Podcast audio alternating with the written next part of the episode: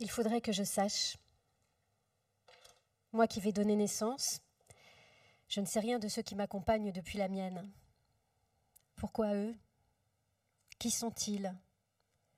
Jeanne Jérôme Isée La litanie de leurs prénoms, une petite musique dans ma tête, depuis des années, qu'il est temps d'écouter. Jeanne, Jérôme, Isée, mes fantasmes, mes zombies. Ils sont là, à mes côtés. Mes parents ont choisi de les faire se pencher sur moi. Jeanne, Isée, bonne fée, mauvaise fée, Jérôme, roi mage, mirage. Il me devient urgent d'aller à leur rencontre, à tous les trois, avant de prénommer à mon tour celui ou celle qui nage dans mon ventre. Je décide de suivre les chemins que j'ai trouvés sans le vouloir et de voir où ils me mèneront. Je veux creuser la couche épaisse de l'identité qui est la mienne, qui semble être la mienne, avant de donner naissance à une nouvelle identité. Je veux gratter le palimpseste. Je veux les décrire, les écrire. Dans le même temps, je préférerais faire partie de ceux qui savent inventer des personnages, disparaître derrière eux. Je m'en veux de me placer sur le devant de la scène, de ne pas savoir être le marionnettiste caché derrière le paravent. Mais c'est ainsi. Ils m'habitent. Ils m'occupent. Je vais les chercher, les trouver, les débusquer. Je vais apprendre à les connaître comme on apprend à connaître les membres d'une famille recomposée, un vieux parent oublié. Je n'ai pas beaucoup d'indices. Je vais devoir prospecter, explorer, fouiller. Poser des questions me paraît vain, elles seraient balayées. Je vois d'ici le regard de ma mère, son visage tout entier, la manière dont elle se volatiliserait à l'instant même où je la confronterais. De ce point de vue, je suis restée une petite fille.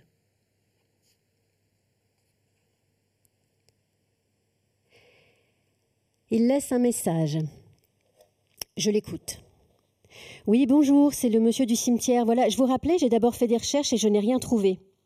J'ai trouvé des personnes du même nom, mais ils ne connaissent pas Jeanne. Et ce n'est pas eux qui fleurissaient, enfin qui mettaient les fleurs sur la concession de votre arrière-grand-mère. Vraiment, je n'ai rien pu trouver comme information supplémentaire. Voilà. Bon. Si vous avez d'autres infos, envoyez-moi toujours un message et je continuerai à faire les recherches. Et si je vois des personnes âgées qui viennent, je me renseignerai aussi auprès d'elles qui, quelquefois, en savent plus que moi. Voilà. Ben, je vous souhaite une bonne journée. Et désolé encore. Hein. Au revoir. C'est le fossoyeur. Le fossoyeur à l'accent du Sud, à la voix qui chante et qui me le rend sympathique alors que je ne l'ai jamais vu. C'est le fossoyeur à qui j'ai déjà parlé après le coup de fil de ma tante qui m'avait donné le nom de jeune fille de Jeanne, sans trop savoir comment l'orthographier. J'avais appelé le cimetière de la ville où ma tante pensait qu'elle avait été enterrée, le cimetière où ma grand-mère, toujours selon ma tante, s'est rendue pendant des années, une fois par an, pour fleurir la tombe de sa mère, de sa mère qu'elle n'avait connue que cinq ans. Le fossoyeur m'avait dit Vous savez, il y a eu un incendie, tous les registres ont brûlé, on n'a plus rien d'avant-guerre. Je vais quand même me renseigner, ça fait 40 ans que je travaille ici, j'en ai vu passer des morts. Et des vivants aussi. Oui, ah ça, j'en vois passer des vivants. Des gens comme vous. Il n'aimerait pas savoir que j'écris le fossoyeur. Il aimerait que j'écrive le gardien. Je le pressens. Il préférerait que j'écrive le gardien, le gardien du cimetière. Mais je choisis ce mot de fossoyeur. Le fossoyeur, c'est celui qui creuse la fosse. Une fosse, c'est un peu comme une grotte. Jeanne. Jeanne la folle, ma Jeanne, mon fantôme Jeanne, mon double Jeanne, ensevelie dans sa fosse là-bas, dans cette ville où je ne mettrai jamais les pieds. Je n'irai pas en automobile accompagné d'un compagnon garçon on ne se taira pas dans l'habitacle où résonneront les bruits des essuie-glaces et des clignotants quand il doublera une autre voiture sur l'autoroute. On ne cherchera pas, impatient, le cimetière, puis sa tombe dans le cimetière. On ne s'engouffrera pas pudiquement dans une contre-allée quand nous l'aurons enfin trouvé pour me laisser me pencher seul sur la sépulture.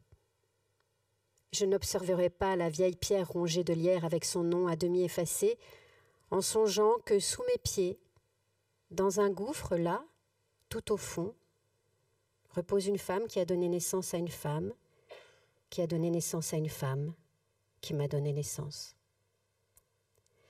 Je voudrais Jeanne allongée dans une grotte avec nos mains sur les parois, avec les peintures de nos mains autour d'elle, la peinture de la main de sa fille qu'elle n'a connue que cinq ans. Une petite main d'enfant, peinturlurée, est posée sur la pierre tout près d'elle, et puis celle des femmes qui sont venues après. Jeanne la folle. Jeanne qui a abandonné ses deux enfants et personne ne sait pourquoi. Jeanne qui avait probablement une maladie des nerfs, comme on disait. Jeanne qui devait souffrir. Jeanne qui avait épousé le mauvais mec, un sombre type violent, un type qui a élevé ses enfants à elle, avec une autre femme qui portait le même prénom. Jeanne qui est morte seule, sûrement, loin de ses deux petits dans une autre ville avant la guerre, avant beaucoup de choses. Je rappelle le fossoyeur. Il décroche avec son accent du sud, ça me fait sourire. Je marche dans la rue, dans une rue parisienne, dans ma vie du XXIe siècle, loin de la vie rurale de Jeanne que je ne connais pas, que l'écriture ne m'aide pas à connaître, que rien au monde ne peut m'aider à connaître. Je ne sais pas pourquoi je téléphone au fossoyeur. N'a rien à m'apprendre. Les registres ont brûlé dans un incendie, il me l'a déjà expliqué. Je lui parle de la femme sur la photo. Il est gentil. Au bout du fil, il m'écoute parler. Je continue à causer tout en marchant. Je lui raconte que je me suis mise en quête de Jeanne le lendemain de ma visite de la grotte du Pêche-Merle. Je lui confesse que je mélange tout, les dates et les lieux, que je pense à Jeanne comme à une femme préhistorique, que je peine à me la représenter en mouvement, vivante, que je n'ai d'elle que son image figée à jamais dans le cadre doré.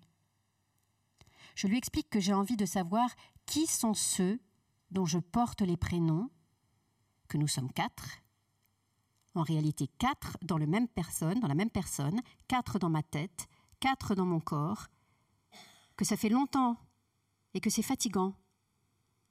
Il a le bon goût de ne pas me rire au nez, de ne pas raccrocher. Il dit Oui, je comprends. Il dit Vous vous appelez comment déjà? Alors je répète, j'égrène pour lui le chapelet de mes prénoms. Il hasarde Ah oui Jeanne, Jérôme, Isée, ça sonne bien? Ça sonne bien ça? C'était peut-être juste pour ça qu'ils vous ont donné ces prénoms, vos parents, parce que ça sonne bien, non? Non? Vous ne pensez pas? Je conviens que je n'en sais rien. C'est l'hiver et mon souffle, mon souffle fait de la buée devant moi quand je parle. Je tourne au coin de la rue où il y a une boutique de pompes funèbres. Mes yeux lisent sans le vouloir les plaques mises en vitrine. À mon cher disparu, à toi mon ami, à ma cousine aimée, à ma grand-mère. Si la vie n'est qu'un passage, alors sur ce passage au moins ce monde des fleurs. C'est sage, grommelle. Et sur une plaque en marbre, des dizaines d'étoiles brillent chaque soir, mais une brille plus que les autres, et puis sur une autre encore, la force de ceux qui partent est de veiller sur ceux qui restent. J'ai froid. J'accélère le pas. Au fossoyeur, je dis Merci, monsieur, de m'écouter. J'aurais aimé venir vous voir, que vous me montriez la tombe de Jeanne. Je lui raconte mon fantasme de ce que j'aurais voulu vivre, l'autoroute avec mon ami garçon. Il me taquine. Ah, mais vous êtes amoureuse, mademoiselle Je rétorque. Ah non, non, vous savez, je vis avec une femme. Il y a un silence. Ah bon? Mais pourquoi vous vouliez chercher votre arrière-grand-mère avec un garçon? Je hausse les épaules alors qu'il ne peut pas me voir. Euh, ben, je sais pas, vous savez, euh, c'est même pas un ami proche, le garçon que j'avais choisi pour faire ça. Il dit Vous êtes un drôle de zèbre, vous. Ça sonne Vous êtes un drôle de zèbre, vous. Je ris. Il dit Peut-être parce que ça fait beaucoup, toutes ces femmes. Votre compagne, votre tante, votre mère, votre grand-mère, et puis Jeanne. Je soupire. Oui, ça fait beaucoup, c'est sûr. Ça fait beaucoup.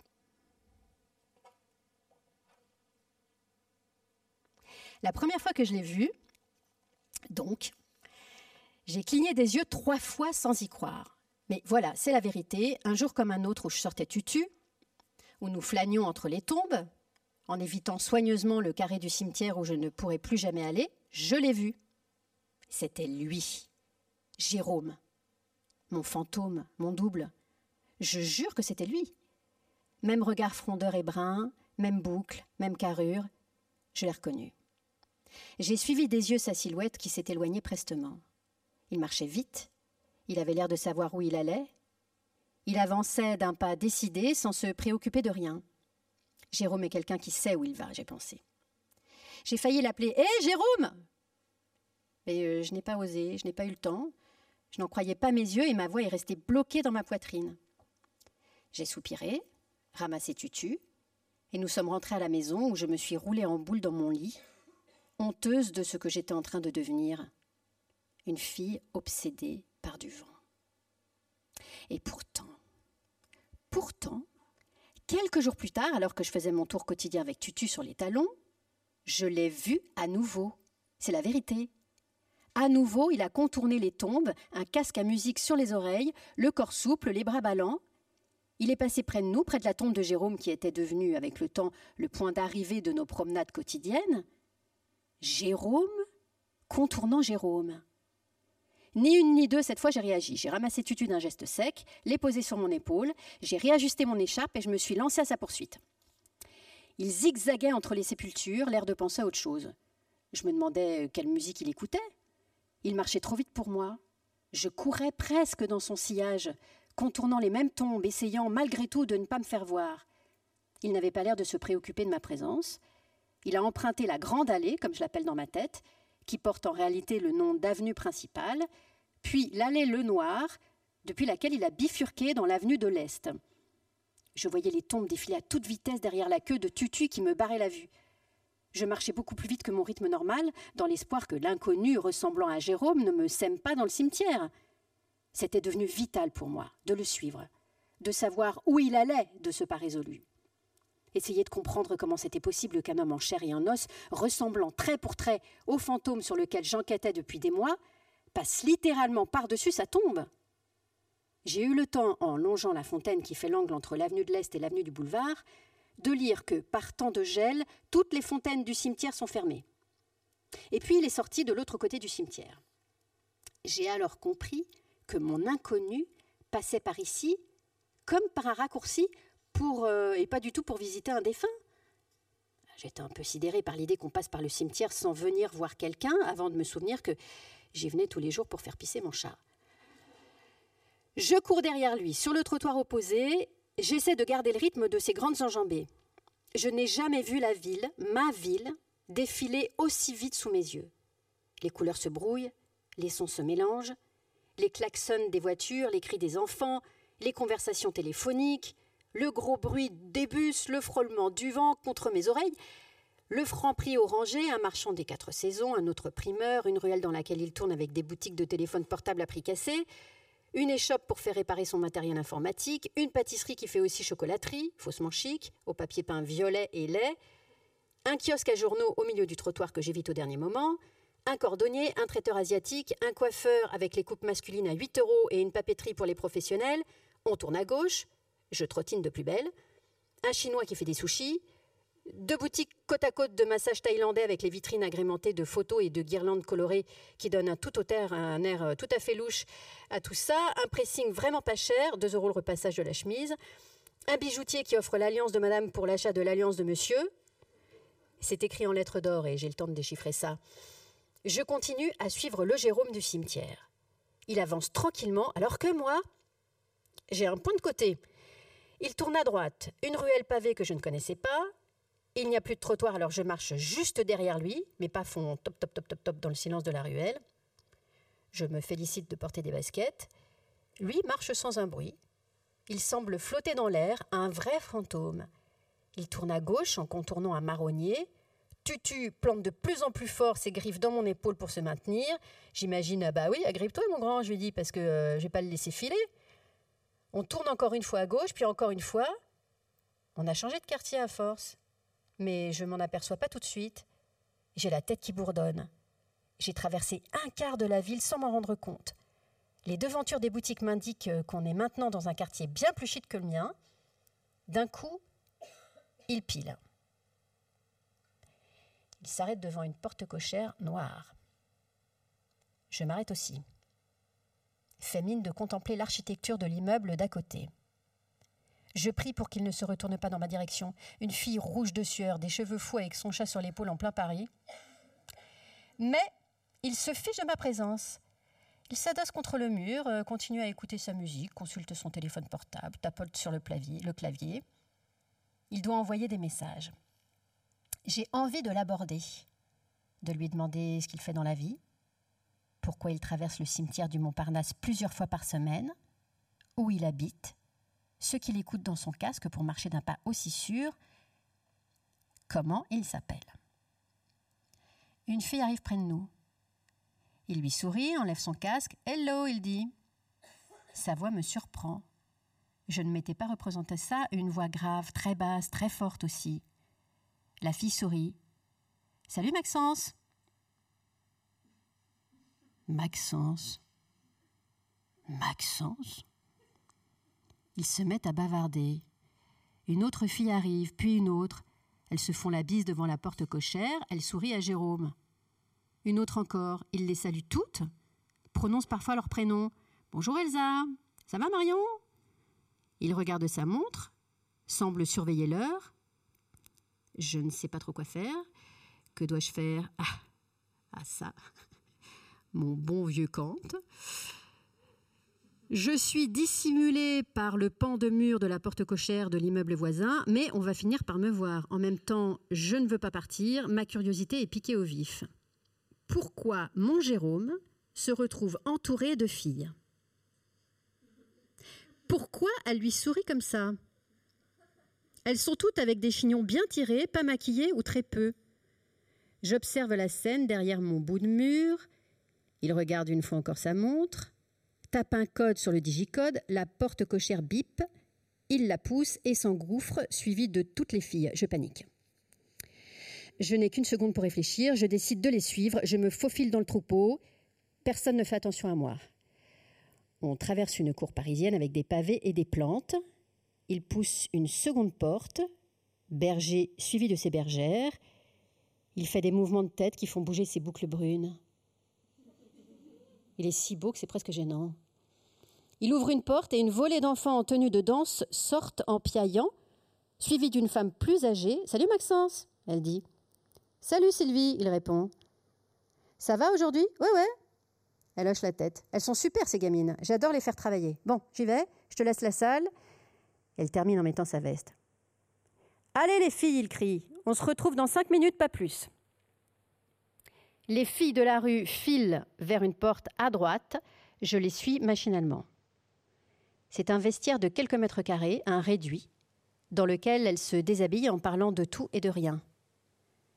J'accroche mon sac à dos à une patère par la poignée, je le laisse ouvert, j'enlève mon pull d'hiver et je le roule en boule au fond du sac. J'y glisse tutu en lui murmurant que tout va bien aller. Je demande à une des filles à quelle heure se termine le cours déjà. Elle me dévisage, étonnée. Euh, bah, il se termine à 19h, comme tous les mercredis. Je regarde l'heure. Je calcule que ça devrait aller de laisser le chat une heure dans mon sac à dos sur mon pull qui fait comme un coussin. Qu'il va probablement s'endormir après cette marche à grande enjambée, lui sur mon épaule avec ses moustaches vibrillonnant dans le grand vent. Je jette des coups d'œil sur les côtés pour voir comment sont habillés les autres. Elles ressemblent aux enfants qu'on a vus sortir du cours précédent. Elles ont des collants de danse, des justes au corps parfois, mais euh, c'est plus rare de simples t-shirts. Je porte un pantalon souple qui fait un peu de jogging. Et sous mon pull, j'avais le matin enfilé le t-shirt d'un groupe de heavy metal. Ça ne fait pas danseuse pour un sou. J'ignore ce que c'est que ce cours, si je peux y aller en débutante, si on peut arriver en cours d'année comme ça. Mais mon fantôme est magnétique. Je ne ferai pas machine arrière. J'ai trouvé Jérôme, mon Jérôme, peu importe s'il s'appelle autrement, s'il fait un autre métier. C'est la vérité. Je sais que c'est lui. Alors je vais lui expliquer que je veux participer à son cours. Je noue mes cheveux en un vague chignon piteux. J'essuie mon visage avec un bout de mon t-shirt de gothique pour arrêter de briller. Je lance une dernière recommandation à Tutu qui dort déjà comme un sac au fond du mien. Et je suis les filles dans la salle au parquet usé. Là, j'explique ma présence à Maxence qui fait des mouvements de jambes devant l'immense glace dans une tenue de danseur qui moule toutes les parties de son corps. Je lui donne mon prénom, il me répond à la va-vite en me regardant dans le miroir par le biais du miroir. Il dit que pas de problème pour commencer les cours aujourd'hui. Il faudra que je lui apporte la prochaine fois si ça me plaît et que je reviens et c'est pas gagné un certificat d'aptitude fait par un médecin et un chèque dont il m'indique le montant. Il précise que le premier cours est gratuit et que j'ai intérêt à m'accrocher parce qu'on est quand même déjà au milieu de l'année.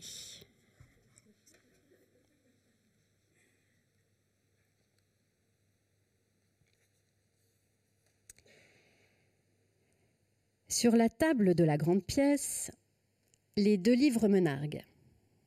Les deux partagent. Je les vois de loin. D'où me vient cette idée qu'on peut trouver dans la littérature de quoi se constituer une identité? N'est-ce pas un peu lourdeau, cette idée-là? Je me moque de moi-même, je ricane à haute voix. Je n'ai aucun courage, voilà tout. C'est une forme de courage que de s'atteler à un texte comme celui de Paul Claudel, alors que l'été est grand, que l'été est plein de promesses, qu'il faudrait en profiter, jouir des jours lumineux encore et encore, sans faire des provisions pour l'hiver qui reviendra, charriant avec lui les souvenirs de l'hiver précédent, de la voix blanche, qui répétait Elle est jolie cette petite fille. Elle s'appelle comment? J'ai retrouvé certaines couleurs en Tunisie, mais le blanc reviendra et les engloutira, je le sais. Je suis enfermée dans ma tête depuis ce jour d'hiver. Je me suis enfermée. Et j'ai choisi de m'enfermer ici avec Isée, en plein été, pour savoir ce qu'elle a dans le ventre. Et moi, ce que j'ai encore dans le ventre. Ce qui me reste. Isée qui me hante depuis tant d'années. Dans le village, à la piscine, dans l'épicerie trop sombre. Je dévisage les femmes, je me demande qui pourrait être Isée. Faire Isée. Jouer Isée. Isée, toi? Non. Toi? Non. Toi, là-bas, qui tourne au coin de la rue avec une belle démarche? Pourquoi pas? Isée blonde, Isée brune, Isée rousse, Isée crâne chauve? Pourquoi pas? Isée et moi. Trois hommes et une femme sont au croisement de leur vie. Ils ont quitté Marseille sur le même paquebot. La femme aime tour à tour les trois hommes. Je sais qu'elle est comme ça, Isée. Son inconstance est notoire. Elle aime les hommes, tous les hommes. Eux, ils parlent d'elle, ils ne font que parler d'elle. Ils palabrent. Les hommes disent d'elle que c'est une guerrière, une conquérante. Les hommes disent d'elle qu'elle court comme un cheval tout nu. Les hommes disent d'elle qu'elle brise tout, mais surtout qu'elle se brise elle-même. Isée, qui était sortie, revient sur scène. Elle rit. Il a écrit Elle rit aux éclats. Jamais avant je ne m'étais attardée sur ce mot. Éclat. Aux éclats. Elle rit aux éclats.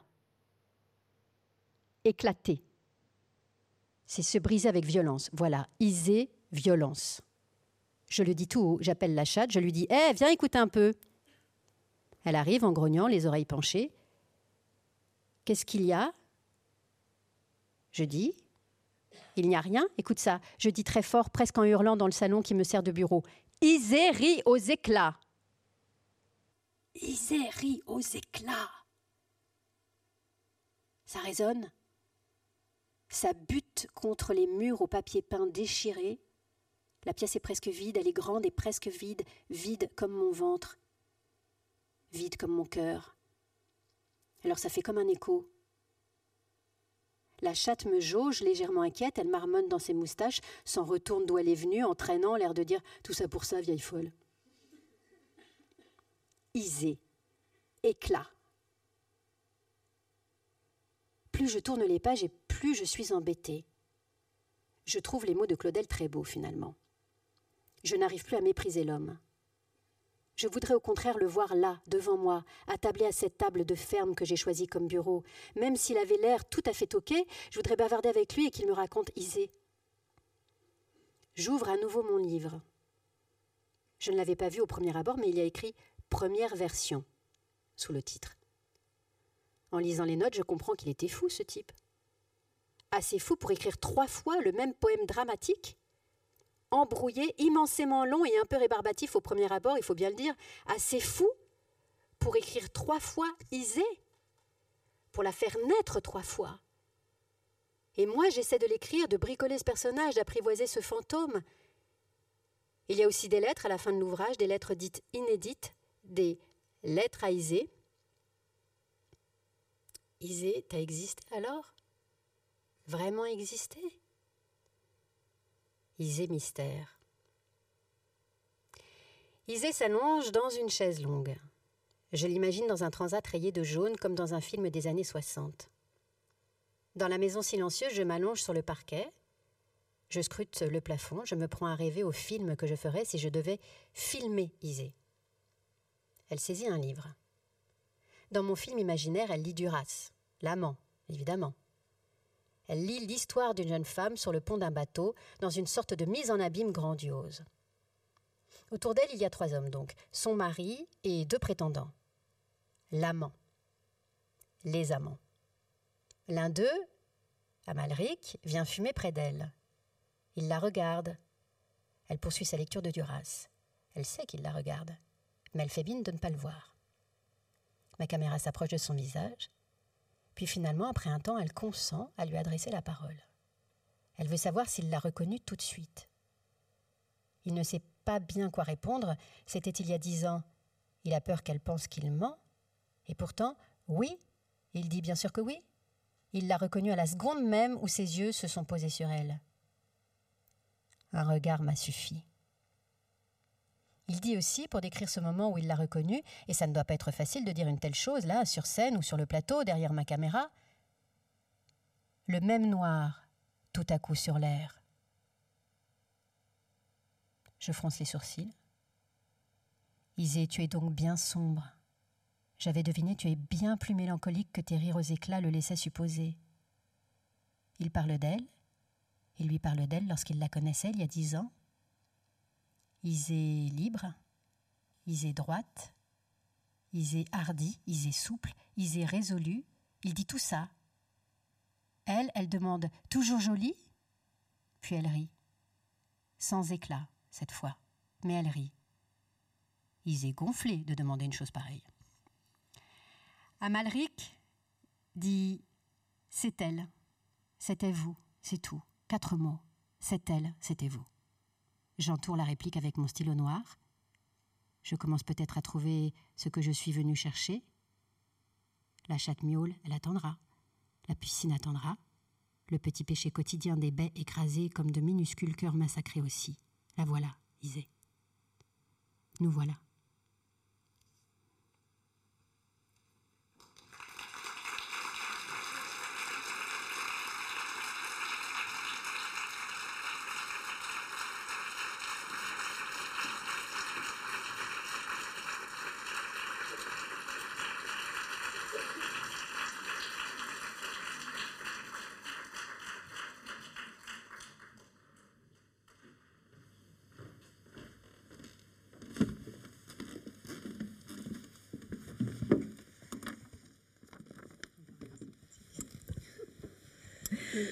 Bonsoir à toutes et à tous. Euh, vous venez d'entendre, grâce à Constance Dolé, euh, trois passages de, Qui sait, euh, le nouveau roman de Pauline Delabroix-Allard, paru fin août aux éditions Gallimard dans la collection Blanche, quatre ans après Sarah Sarah, qui a eu le, le succès qu'on sait. Vous avez aussi, entre-temps, publié deux albums jeunesse chez Thierry Magnier, et puis un recueil de poésie, Maison Tanière, paru à, l'iconoclaste dans, la collection Iconopop.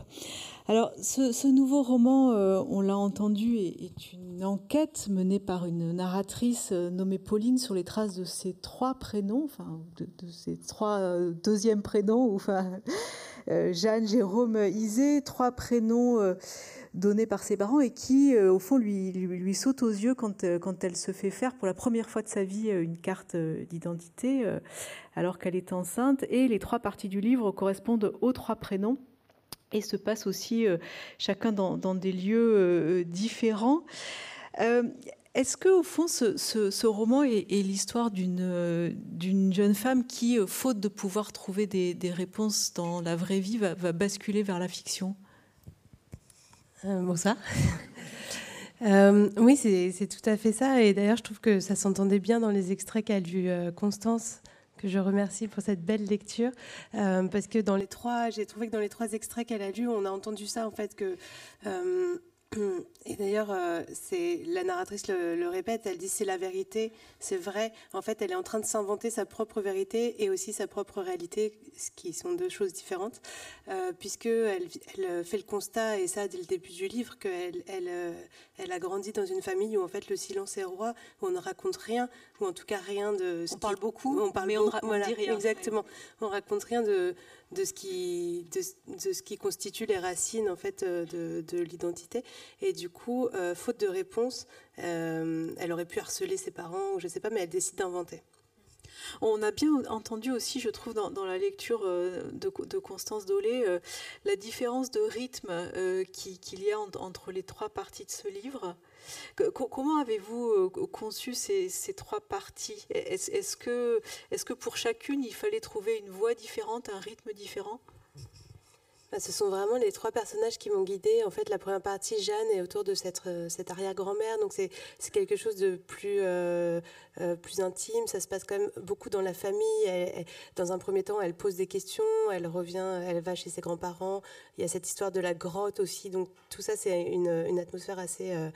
intime et, et, presque un peu pesante, je trouve. et puis Ensuite, euh, Jérôme, alors là, voilà, c'est la grande euh, embardée euh, derrière ce personnage qui, est un fantôme, enfin une espèce de fantôme qui, la, l'amènera ensuite plus tard en Tunisie. Donc là, effectivement, le style est, plus vif, plus allègre. Et enfin, Isée, donc ça, c'est la plongée dans cette œuvre de Paul Claudel qui qui la gonfle un peu. Euh, voilà, euh, elle n'a pas très envie de s'y plonger et finalement, en fait, elle est complètement happée par cette lecture et donc tout se rétrécit à nouveau euh, dans cette maison qui la, j'allais dire qui la couve, mais qui, qui prend presque soin d'elle puisque elle commence à plus aller très bien à la fin, comme on a pu l'entendre d'ailleurs. Alors, je, ne vais évidemment pas vous demander si, si ce roman est, autobiographique. En revanche, le, personnage principal s'appelle Pauline. dans le roman précédent, la narratrice n'avait pas de prénom, je crois. Euh, pour, pour quelle raison cette, cette, cette, homonymie, justement, pour, pour jouer, pour, pour semer le trouble entre, entre euh, fiction, autofiction, impression d'autofiction? Bah, c'est-à-dire que là, pour le coup, dans les premières euh, pages du texte, je passe ce, pacte avec euh, ma lectrice, mon lecteur. Il y a le personnage qui va à la, mairie, qui récupère sa carte d'identité, et il y a écrit Pauline. Donc voilà, je, fais une espèce de, pacte. il y a mon nom sur la couverture, c'est Pauline. Euh, on, peut, imaginer que c'est une, seule et même personne. La narratrice de Ça raconte Sarah, par plein d'aspects me ressemblaient aussi et je m'en cachais pas, mais elle n'avait pas de prénom puisque là, pour le coup, son identité à elle était complètement engloutie dans la passion amoureuse qu'elle était en train de vivre. Euh, donc c'est deux livres qui sont en miroir quelque part, puisqu'en fait euh, elle, elle, était, elle disparaissait. Enfin, c'est même pas oui, elle disparaissait derrière ce personnage de Sarah dans, dans le, premier roman. Et là, si on si on pense qu'il s'agit euh, du même double de papier, mais bon, voilà, c'est quand même facile de le penser. Euh, au contraire, elle, se cherche elle et à son tour la compagne qui l'accompagne n'a pas de prénom. Voilà, c'était la question que j'avais posée. vous, vous l'appelez elle. Mais, mais, ça, crée aussi une, distance. Enfin, le, fait que cette compagne n'ait pas de prénom montre aussi la, distance crée, qui se crée entre elles deux.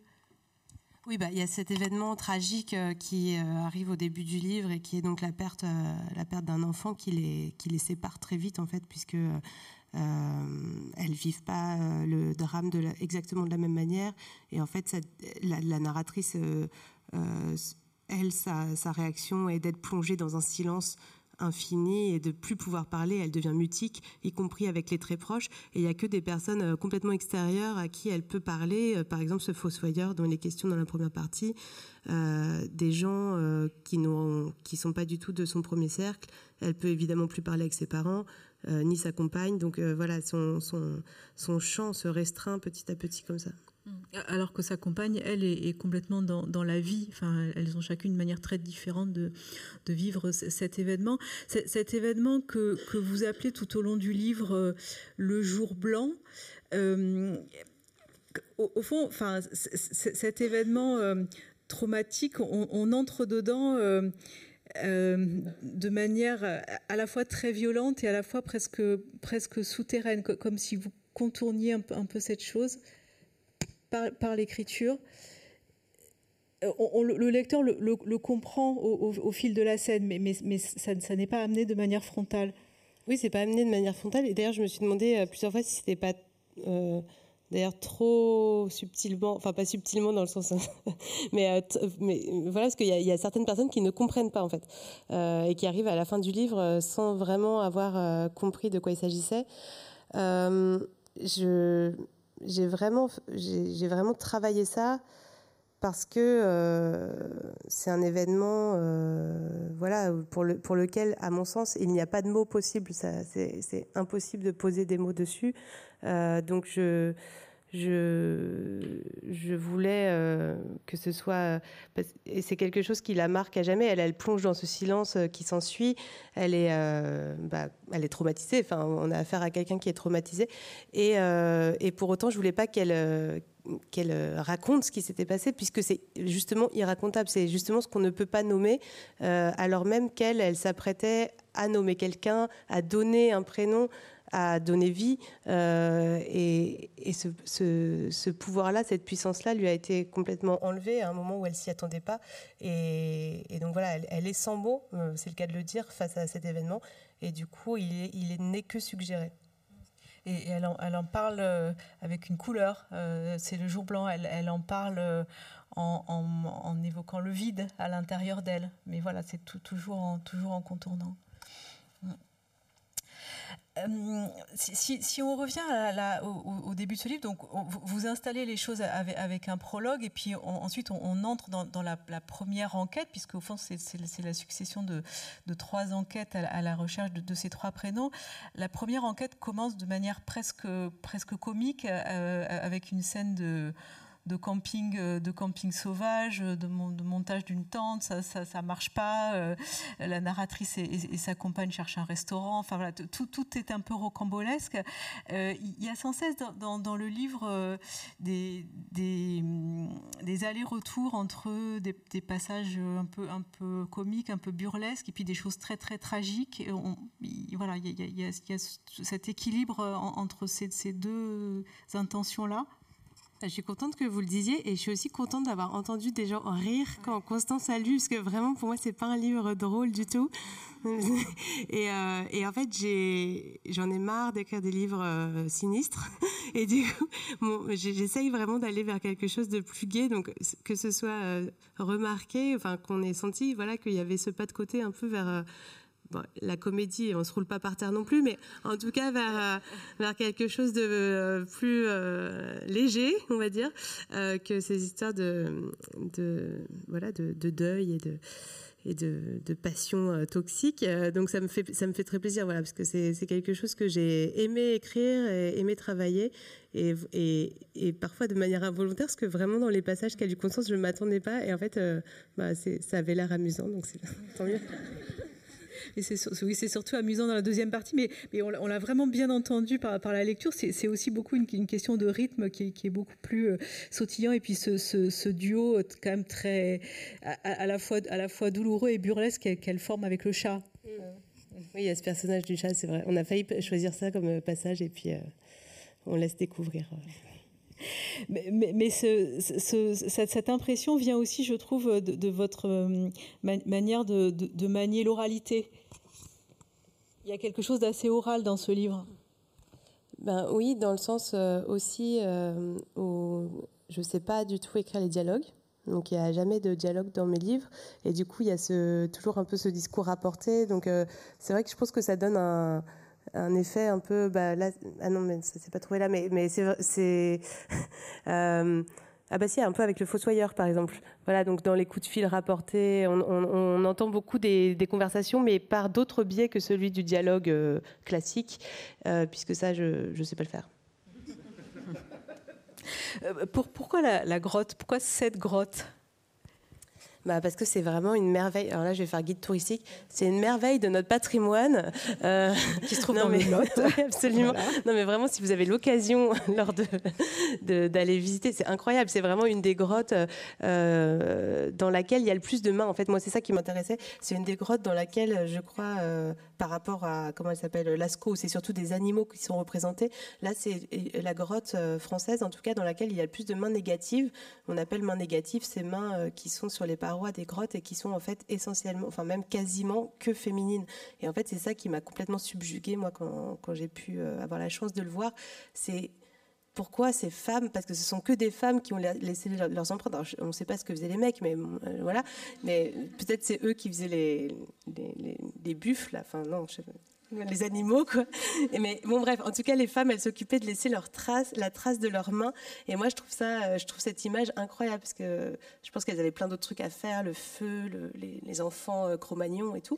Et en fait, elles trouvaient quand même le temps de faire, euh, de laisser leurs traces. Et, des, des, milliers d'années plus tard, on, peut être là à les, à les, à les contempler. je trouve ça incroyable. La, grotte, ça, peut être aussi euh, un symbole du, ventre maternel? Bah oui, complètement. ça, c'était le, En fait, le, livre est un peu bourré de symboles. Euh, bah, celui-ci est un peu grossier, à mon sens, mais quand même, j'avais envie de, l'utiliser parce que c'est. Voilà, elle, fait une descente. À la fois le ventre maternel aussi. Euh, comment dire, de sa propre euh, psyché. Quoi. Elle, descend elle-même. Quand elle descend dans cette grotte, elle descend elle-même. Et quand elle rencontre ces femmes par le biais de ces peintures rupestres, c'est elle qu'elle rencontre. Enfin, et, dans, mon esprit. Oui, Et il y a un, passage du livre où euh, la narratrice euh, rejoue sur son propre corps c'est la position des mains. Enfin, il y a, alors il y a ce passage un peu cracra où en fait. Euh, Alors que moi j'aime beaucoup, mais pas parce qu'il est cracra. Mais... où elle a ses règles et effectivement elle prend son sang menstruel et elle s'applique sur elle-même, euh, voilà, euh, dans une dans une scène un peu, mais parce que voilà, elle est un peu, elle est un peu traumatisée par tout ce qui a tout ce qui s'est passé au niveau de son corps de femme et aussi voilà ce que ce que la maternité fait aux femmes, ce que euh, et donc euh, la narratrice euh, joue avec ça quand, quand elle essaye de s'approcher au plus près de Jérôme en disant mais de toute façon Jérôme c'est une espèce d'alter ego mais oui mais non puisque lui il, il aurait jamais pu faire ça par exemple. Oui, c'est là où en effet cette, cette, question du, du, masculin, même, même si elle l'a en elle, elle, elle, peut, elle peut pas, elle se dit qu'elle ne peut pas le comprendre complètement. Voilà, et inversement, elle peut pas être comprise complètement puisque voilà c'était mais, mais quand même, avec cette, avec ce, cette, quête de, du prénom Jérôme et de pourquoi elle porte un, prénom masculin, il y, avait cette envie de, justement d'explorer ce, ce, masculin qui, qui peut être à l'intérieur du féminin? Bah oui, c'est ce qu'elle trouve euh, finalement, ce qui est un beau cadeau de ses parents, c'est d'avoir euh, ouvert comme ça un champ des possibles euh, assez, assez grand, puisque Jérôme l'amène sur cette trace de l'altérité pure qui est bah, donc l'autre sexe, l'autre genre, et, et Isée vers vers la fiction, vers, vers, les, vers les livres. C'est un livre assez obscur quand même. Donc finalement, pardon, j'ai oublié la question du coup. Non, je disais, enfin, explorer le, le masculin à l'intérieur du féminin. Et que, et que ça, c'était, euh, bah, ça a été une grande richesse, euh, moi, pour l'écriture, parce que ça m'a beaucoup amusé, et, euh, et pour la narratrice qui trouve dans chacun de ces trois personnages, et pour des raisons différentes, des choses qui l'enrichissent, elle, dans, dans la, la, constitution de, bah, de sa personne, en fait. Est-ce que la, la, question du, du double est au cœur de ce livre? Oui, c'est complètement, euh, complètement un livre sur le double, à la fois le double, enfin l'espèce de fantasme qu'on a quand, on va avoir un enfant qui sera une espèce de, bah, d'un autre soi, et puis on comprend très, enfin, un autre soi-même, quoi. On comprend très vite qu'en fait, c'est pas du tout le cas, que c'est un individu à part entière. Mais il y a quand même cette, idée, euh, euh, voilà, je crois partagée par beaucoup de parents, que l'enfant va nous ressembler, va être un miroir. Et en fait, donc il y, a ce double-là, ce, miroir-là qui ne se qui n'arrive pas puisque il n'y a pas d'enfant. Et puis ensuite, c'est la, la, question de ce livre, c'est qu'est-ce qui fait miroir finalement? Oui, parce que dans, la première partie, euh, on, a deux personnages qui s'appellent Jeanne, l'arrière-grand-mère et puis celle qui a remplacé l'arrière-grand-mère. Dans, la deuxième partie, euh, il y a Maxence euh, qui, qui, est un double fantasmé de, de, Jérôme. Et puis dans la troisième partie, on pourrait dire il y a deux exemplaires de, partage de midi. Oui, bah, c'est une très bonne lecture.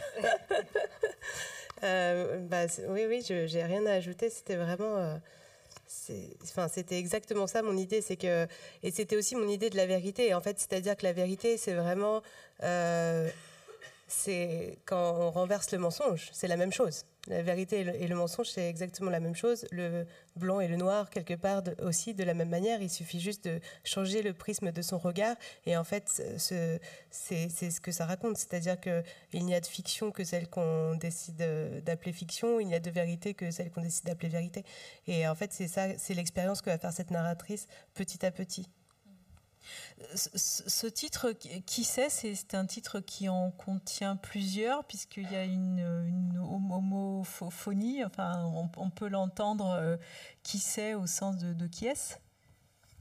Oui, voilà, qui sait, euh, SAIT comme euh, avec ce verbe savoir. Parce que sans point d'interrogation Sans point d'interrogation, ça a été des longues questionnements, mais on a choisi ça finalement.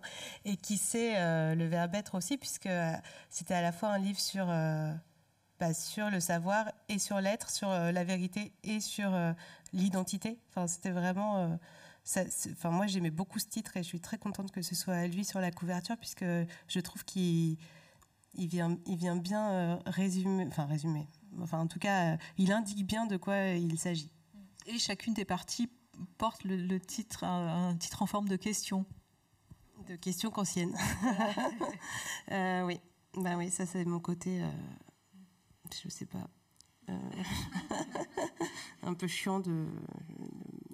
Enfin bon, c'est des souvenirs, euh, c'est des vieux souvenirs, euh, mais parce que ça me taraude, ce, questionnement conscient. En réalité, je pense que j'ai dû apprendre ça quand j'étais.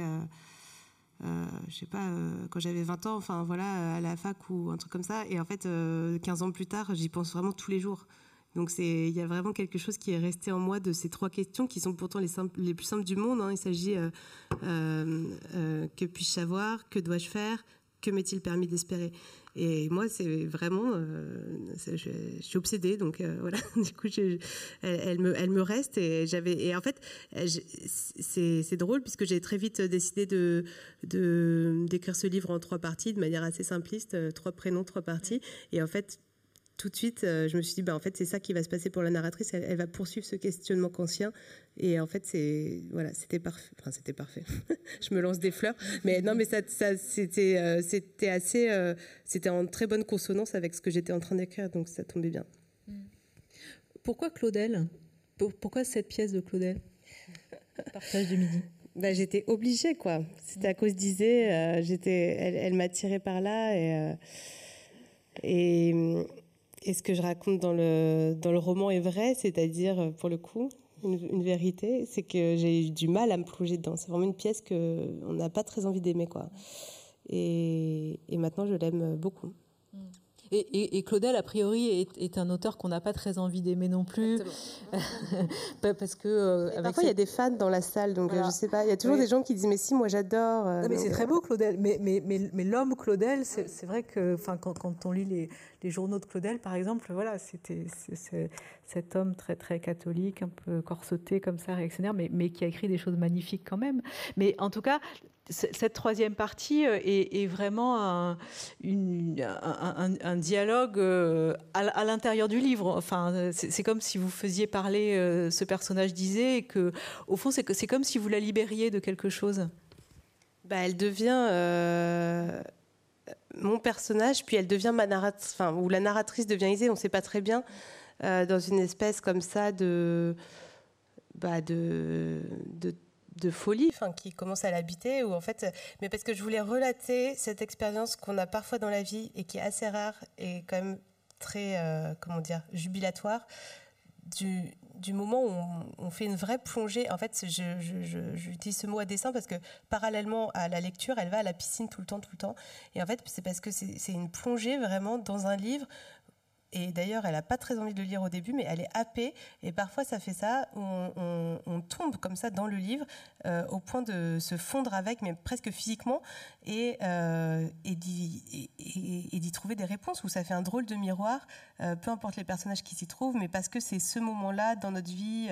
Enfin voilà, c'est quand même super rare, mais quand ça arrive, ça fait un drôle d'effet, même physique, et j'avais envie de raconter ça, ce moment cette expérience physique de la lecture. Et donc effectivement, euh, Isée et la narratrice deviennent euh, euh, elles, enfin, compagnes de, maison, quoi. Elles s'accompagnent dans la maison et puis après, elles se fondent l'une dans l'autre presque. Il y a dans, votre écriture, et c'était déjà le, cas dans, Sarah contre Sarah, quelque chose qui, joue sur, les, contrepoints, les répétitions. comment ça vient?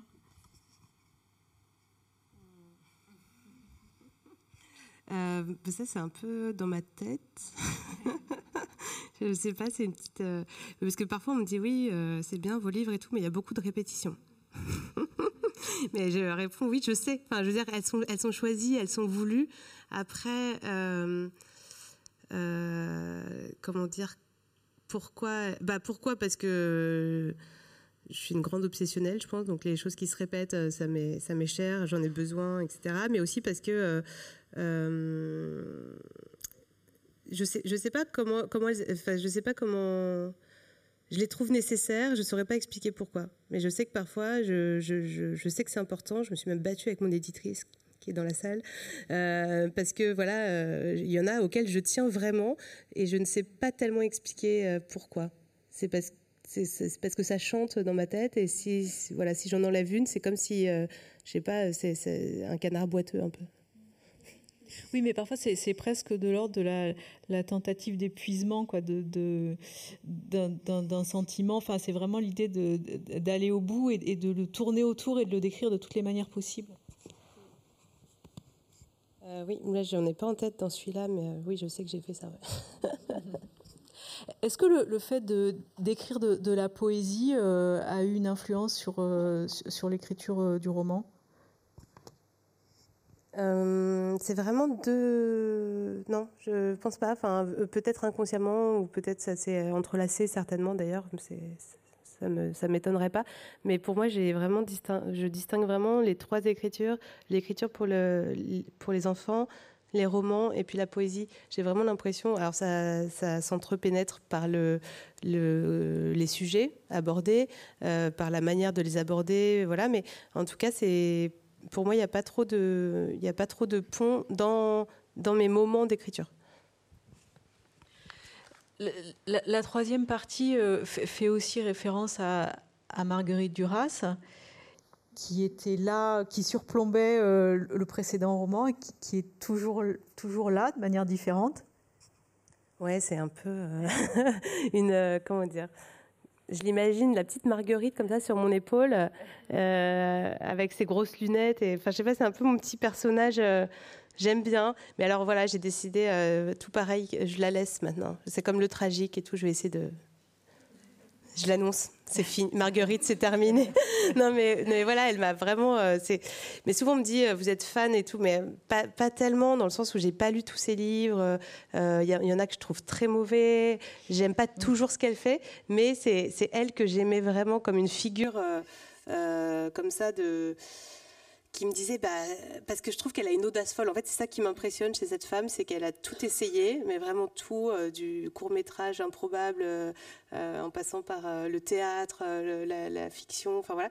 Et, et elle s'est jamais, enfin, elle, s'est toujours tout autorisée en termes de création. Et en fait, moi, c'est ça que j'aime bien chez elle, et c'est ça que j'avais envie qu'elle m'insuffle. Bon, après, on vit chacun avec ses personnages dans sa tête. Hein. Je, sens bien que j'ai l'air un peu folle quand je raconte ça. Mais voilà, maintenant, euh, j'ai, peut-être que je vais la laisser. Et qu'est-ce que vous vous êtes autorisé que, vous ne pensiez pas pouvoir vous autoriser dans, ce livre-là? Bah, cette troisième partie sur euh, faire toute une partie sur Paul Claudel, franchement, euh, on me l'aurait dit il y a quelques années, j'aurais dit ah non non, c'est impossible. Et puis il y, a aussi deux, autres, euh, alors un, auteur et, un peintre euh, euh, auquel vous faites référence, c'est Jean-Luc Lagarce et Pierre Soulages. Bah, Lagarce, il était là un peu en filigrane dans toute cette partie d'écriture sur Jérôme, parce que en fait la narratrice, pour s'approcher de Jérôme, qui se trouve être finalement euh, le vrai Jérôme. Alors qu'est-ce qui est vrai, qu'est-ce qui est faux? En tout cas, elle, a le sentiment que c'est quelqu'un qui a vécu euh, dans les années SIDA, dans le Paris des années 80. Et donc comme elle a aucune représentation de ça, puisque c'est des années où elle n'était même pas née, elle se penche sur les modèles qu'elle a, euh, qui existent. voilà, donc elle lit Hervé Guibert, elle lit Michel Foucault, et donc par là, elle s'approche de Lagarce. Et dans, la, une des pièces de Lagarce, il y a cette citation que j'ai mise en, en exergue, voilà, qui, qui, enfin, c'est ce que je voulais raconter dans mon livre. Donc je m'en suis pas privée de, la mettre là.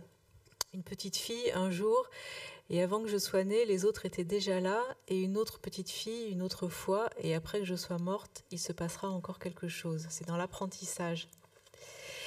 Et, Pierre Soulage, avec une, très belle phrase qui, euh, qui en effet pourrait... Euh, pourrait euh, résumer euh, votre, votre projet.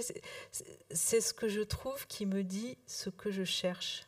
bah, tout pareil, quand je suis tombée sur cette phrase de Pierre Soulage, au musée Soulage, euh, qui se trouve pas très loin de cette grotte, pareil, je vous fais un petit guide touristique de vos projets de vacances. ben, là, voilà, j'étais scotchée. Enfin, c'est vraiment, c'est ça, c'est exactement ce que je pense de la vie.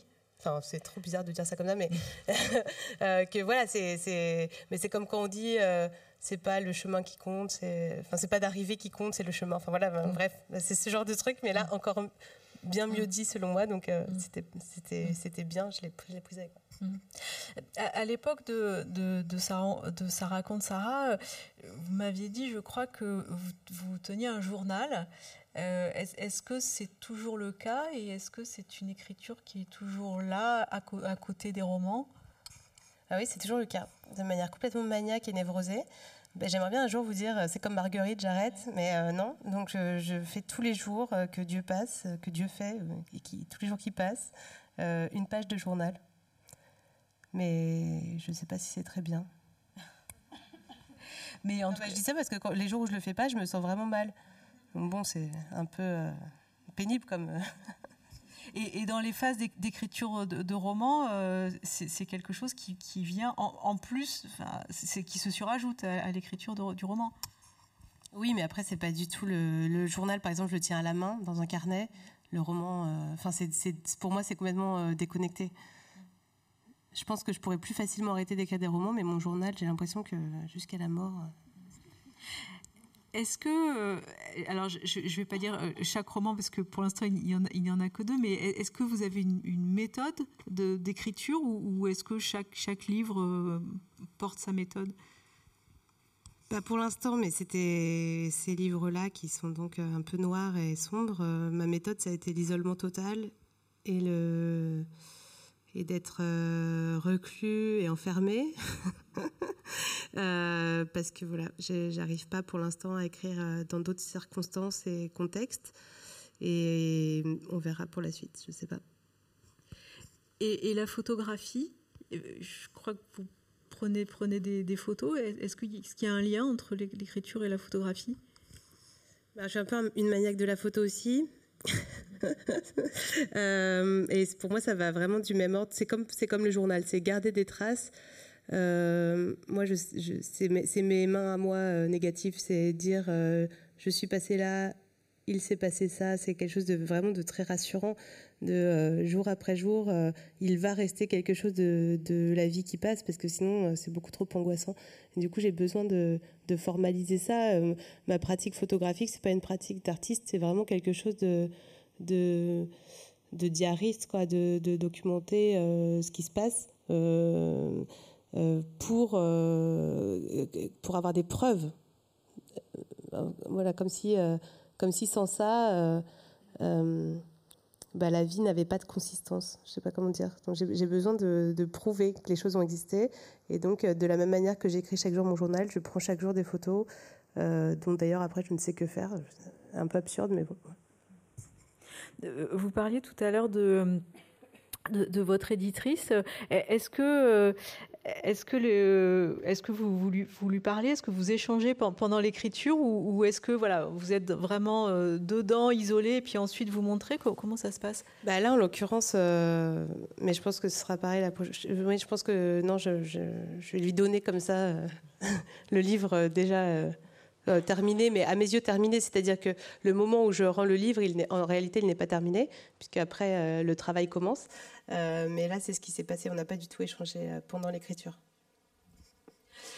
Le, livre euh, se, termine sur un, une sorte de, feu d'artifice, d'explosion. et, au fond, enfin, tout au, long du livre, on, aurait pu croire qu'il y avait quelque chose peut-être que la narratrice cherchait une forme d'apaisement, se dire voilà, on, bon, bah, on, vit, avec nos fantômes, euh, quelque chose de cet ordre-là. Et en fait, vous choisissez de terminer par euh, quelque chose qui, jaillit. Oui, qui jaillit, mais je pense qu'elle est quand même apaisée malgré tout. Enfin, moi, j'ai le sentiment d'une fin, j'allais dire assez douce, mais c'est vrai que c'est violent puisqu'elle assiste à ce ouais, à cette explosion qui fait euh, en plus lien avec une autre explosion dans le livre de Claudel. Enfin voilà, mais mais, euh, mais pour moi, c'est comme un comme une manière de remettre euh, les compteurs à zéro. Euh, enfin, je sais pas, j'ai le sentiment que ça. J'ai beaucoup d'espoir pour cette narratrice, contrairement à celle de Sarah Contara. J'ai l'impression qu'après le livre, ça va bien aller pour elle. Alors que bon, l'autre. On le saura dans, le prochain livre Peut-être. Qui sait? Merci beaucoup, Pauline de la Bras à l'art. Et donc, je rappelle que ce très beau livre est publié euh, aux éditions Gallimard dans La Blanche. Et puis, comme toujours, euh, on vous invite à poursuivre la discussion dans le hall de la Maison de la Poésie. Il y a également une séance de signature euh, qui est, qui est prévue. Merci. Et on peut boire un verre de Et on peut boire un verre, tout à fait. Merci.